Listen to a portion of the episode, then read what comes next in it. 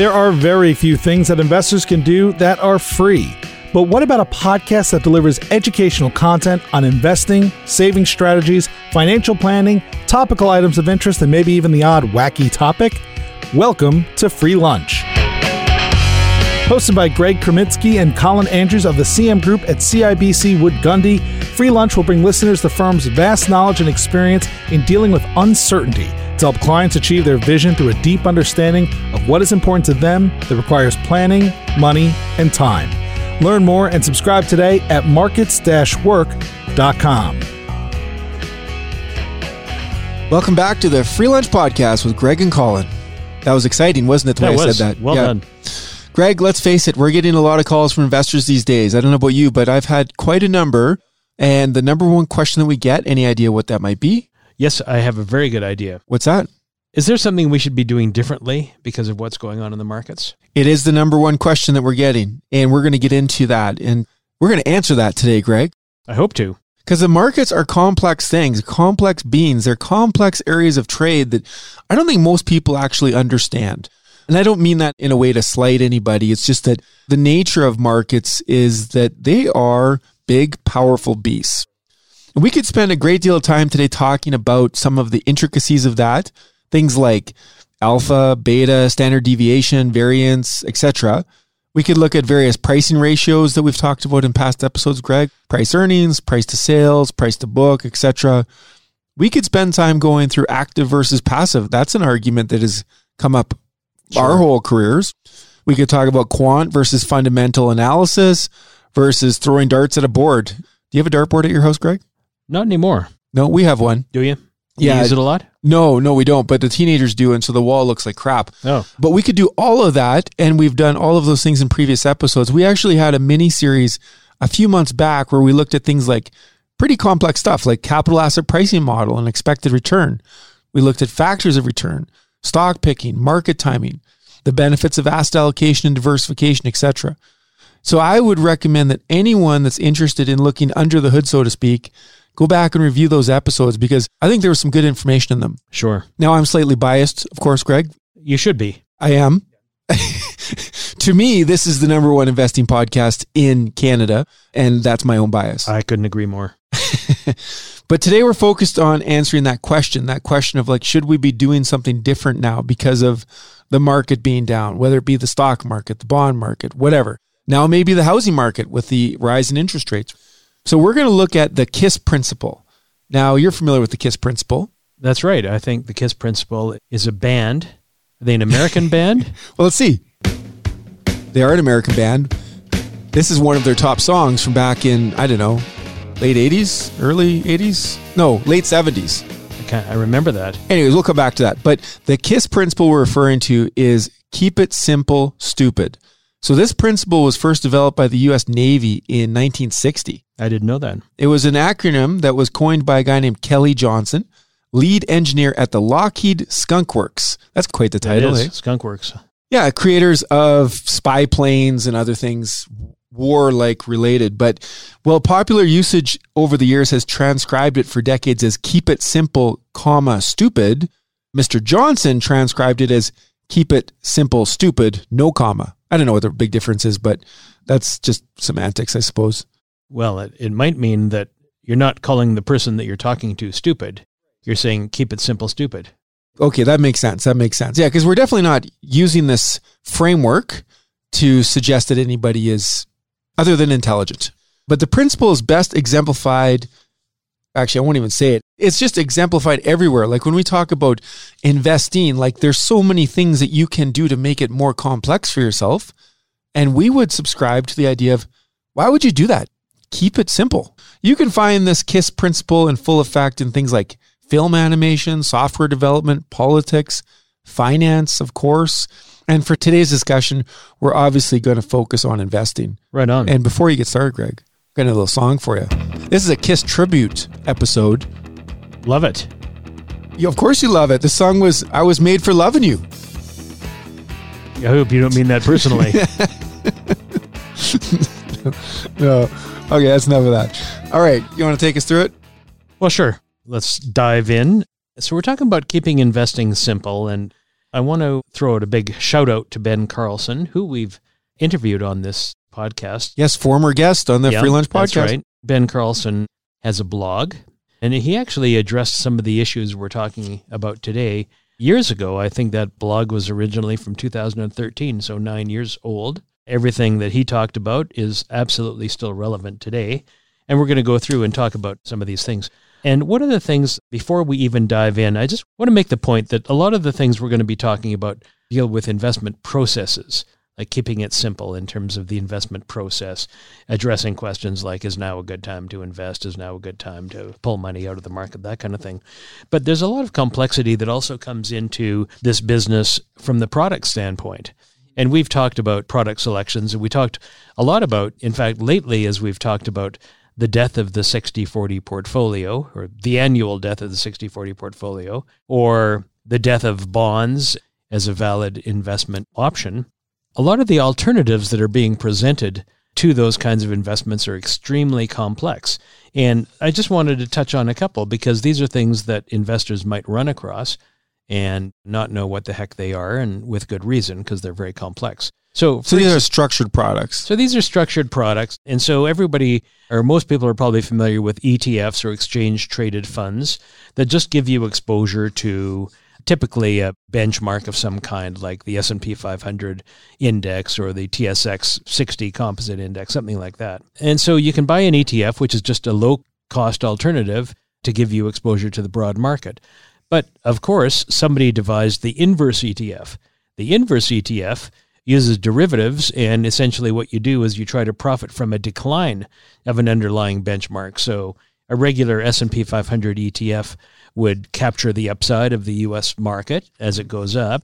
An inverse ETF would actually benefit from the market going down. But this is just a form of market timing then. It is. It's making a bet that, oh, I think the markets are too high. I think they're going to go down. So let's buy an inverse ETF. And it's kind of like we talked once before about selling a stock short, selling a stock that you don't own because you think it's going to go down in value, and then buying it back later when it's a lower price than you sold it at. So you bought low, sold high. So these are just kind of an alternative to selling short and without possibly some of the complications of selling short. But again, you're making a bet on a direction of the market. And in the case of inverse ETFs, you're paying higher fees. Now, if you want inverse ETFs on steroids, you can buy a leveraged inverse ETF. And basically, what happens is they're like inverse ETFs, but they're designed to go up in multiples of the decline of the underlying benchmark.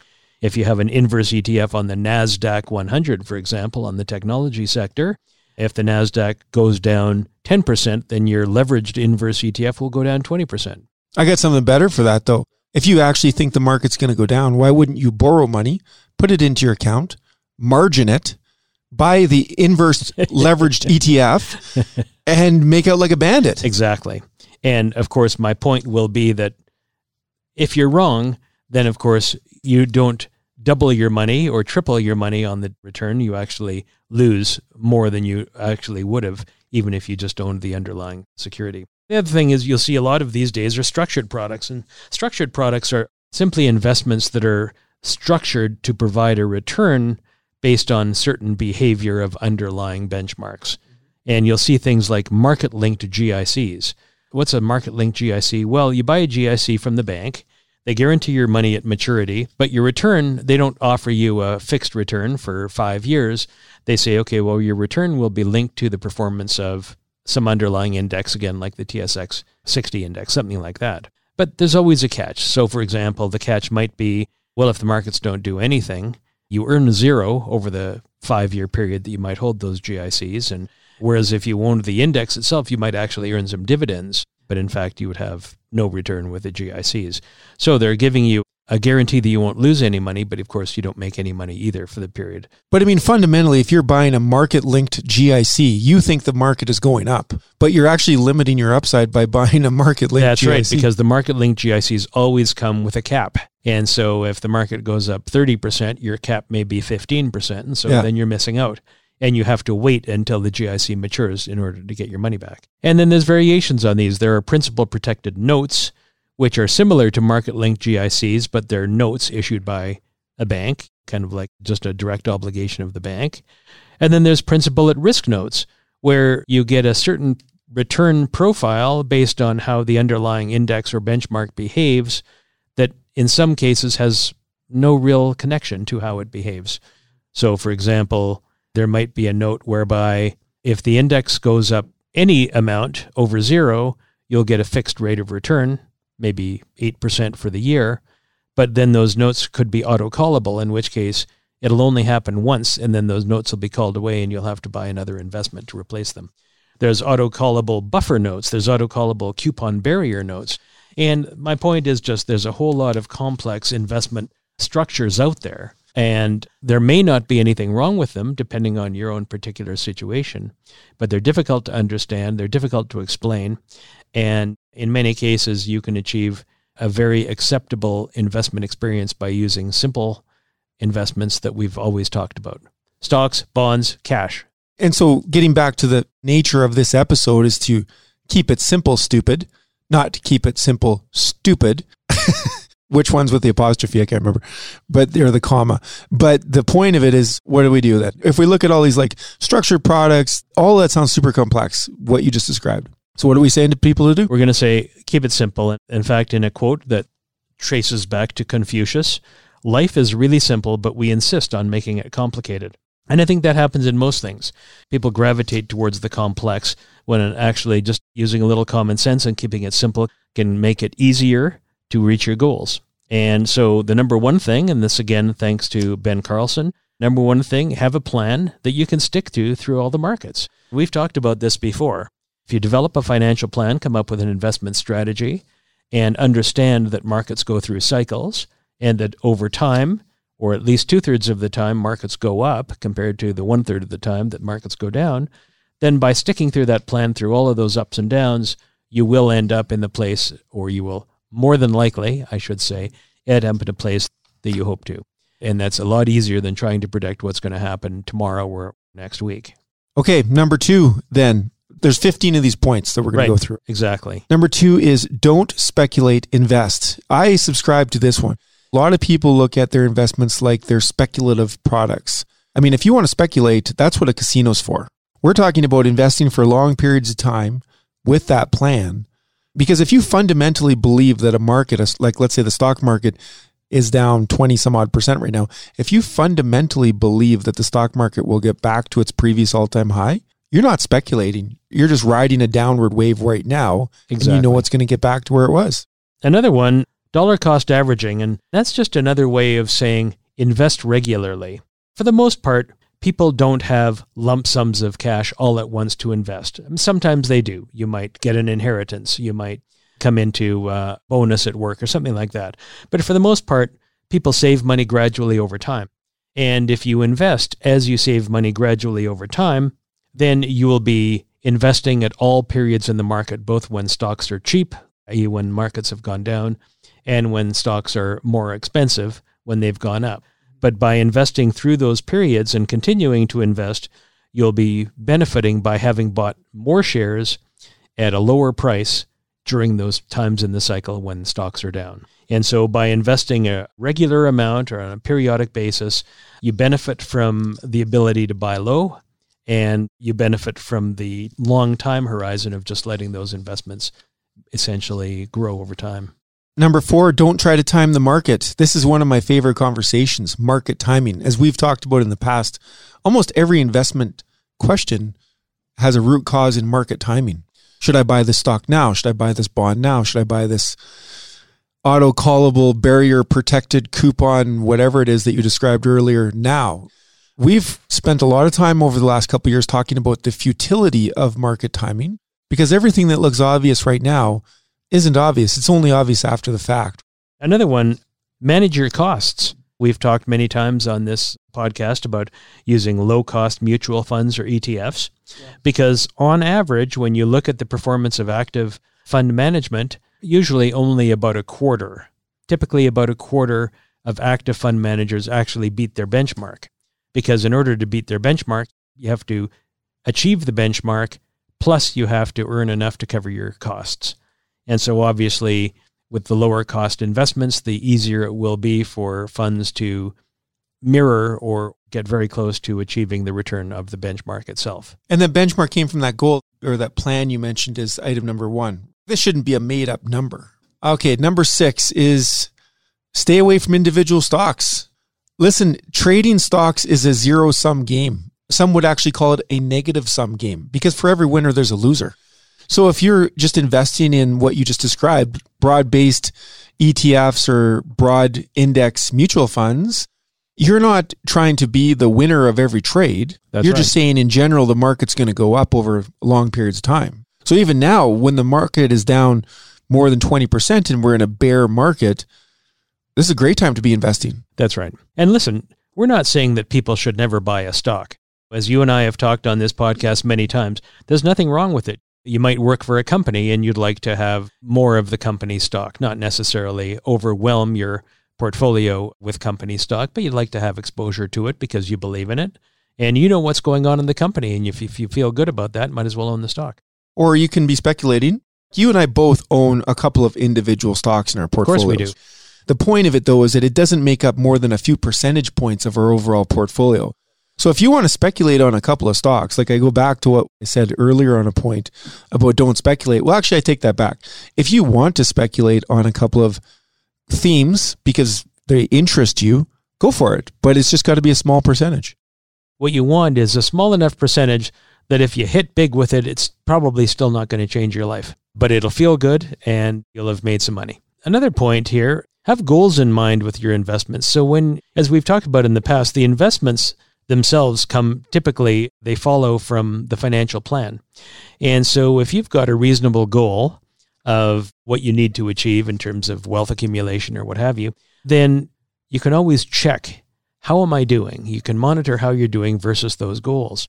And if the market hasn't behaved itself recently, you can always make adjustments either to your savings or your spending plans. But you always want to have the goals in mind and not respond to, not react to just, oh, the market went down, I'm upset, or the market went up, I'm elated. How does it affect your long term plan? I think where people get into trouble with this one is maybe they weren't around for previous bear markets, Greg. And so they've put money into a market. All they've seen is a negative return for the last few months. And they're extrapolating that out over what's to come for the next many years That's right. because that's been their experience to date. And I think when we talked about behavioral finance and behavioral biases, that recency effect is a very powerful one. For sure.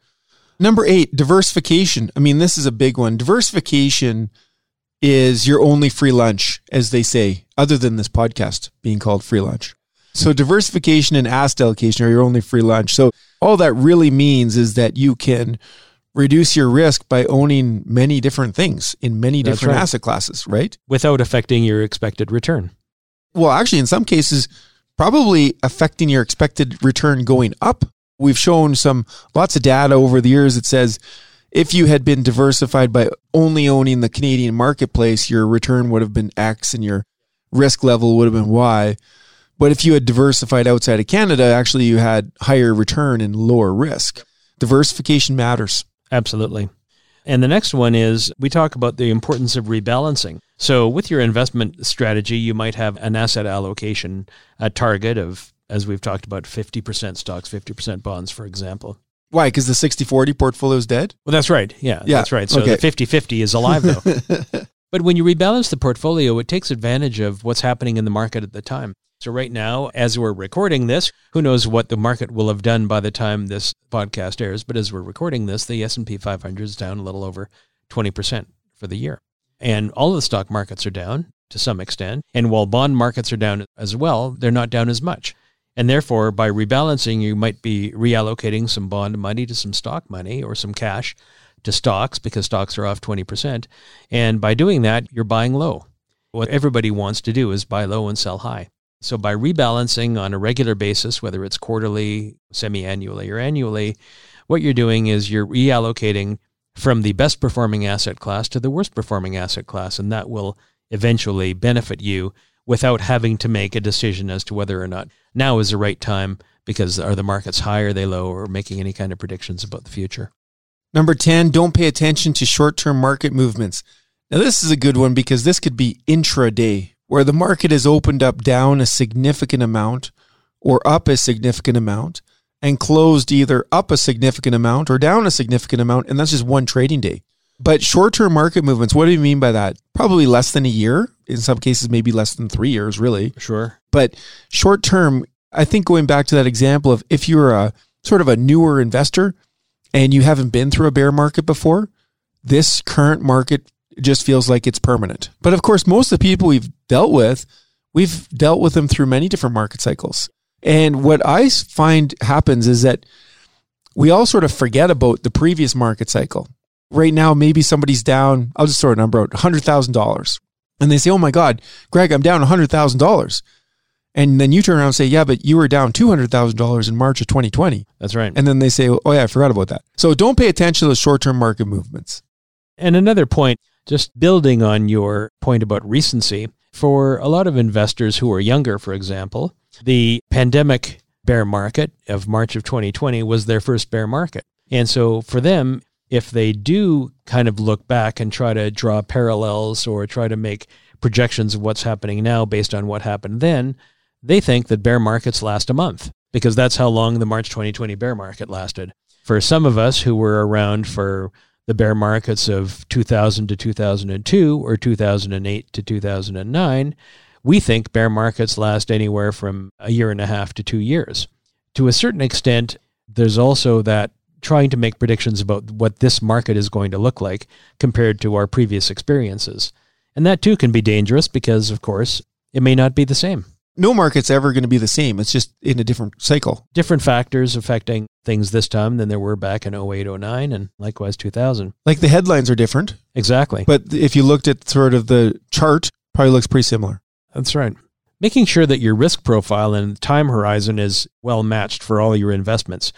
One of the things about holding investments is, for the most part, we recommend, as you've said, investing for the long term. When we buy investments, whether they're well diversified funds, we don't specifically have a date in mind that we want to sell. We think that, okay, well, we're going to hold these types of investments over time there may be some adjustments or rebalancing along the way. But when it comes to deciding, oh, is now a good time to buy technology stocks, for example, because they're down almost 30%? It's like, well, to what end? Is the goal strictly to make money over what period of time?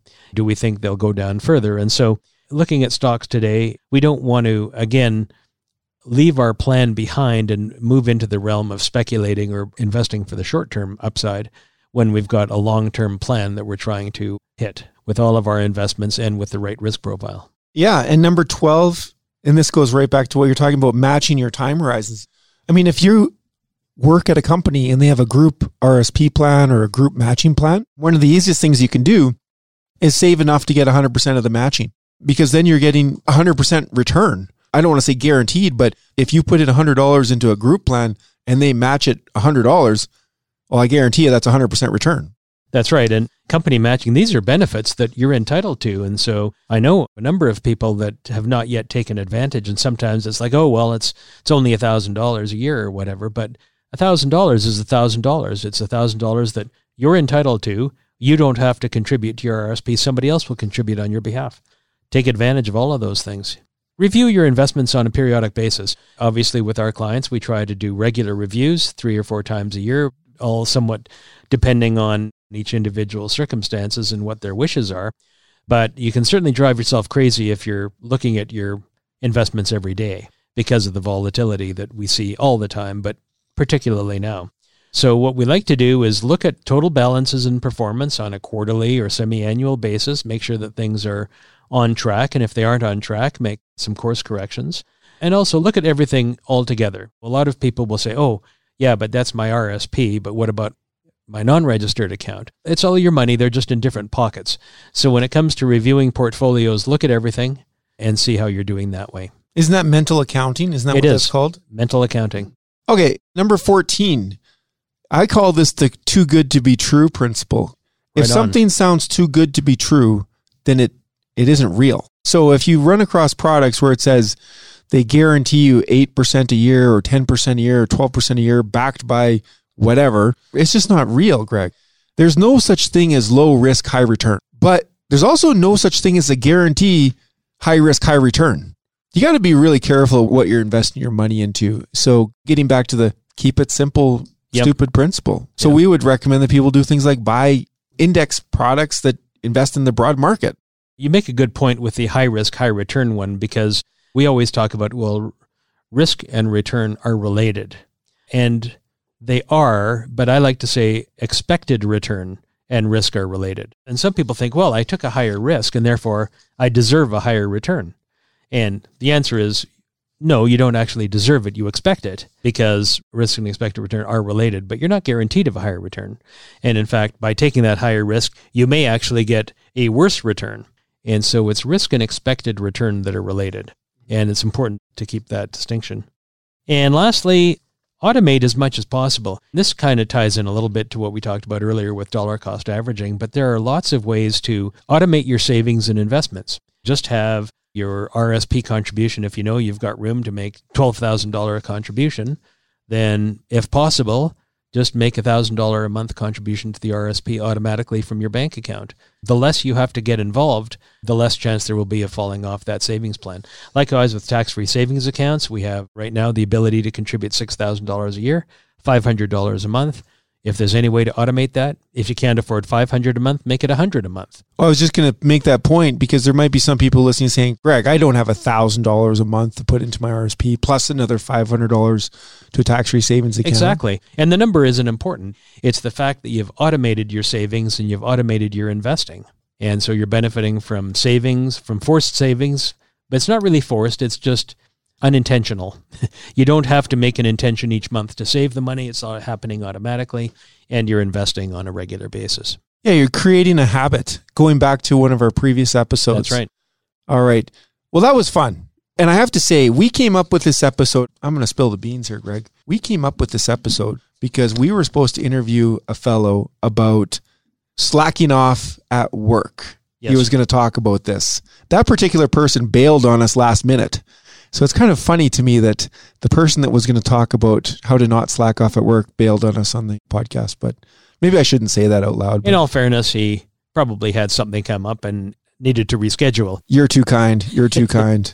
All right. Well, I'm going to leave the show here, Greg. We're going to listen to one last Kiss song. So ready for it? You. I don't know if you recognize it. I certainly do.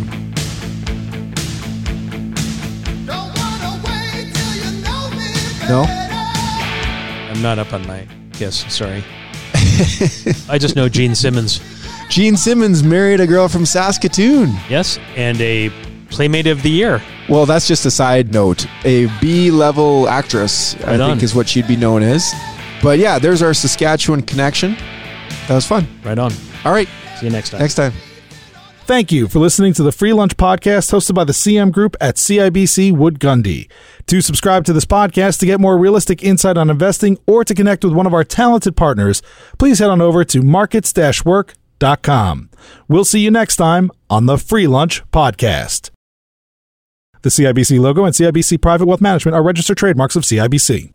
If you are currently a CIBC Wood Gundy client, please contact your investment advisor. CIBC Private Wealth Management consists of services provided by CIBC and certain of its subsidiaries, including CIBC Wood Gundy, a division of CIBC World Markets Inc. CIBC Private Wealth Management is a registered trademark of CIBC used under license. Wood Gundy is a registered trademark of CIBC World Markets Inc. Colin Andrews and Greg Kreminsky are investment advisors with CIBC Wood Gundy.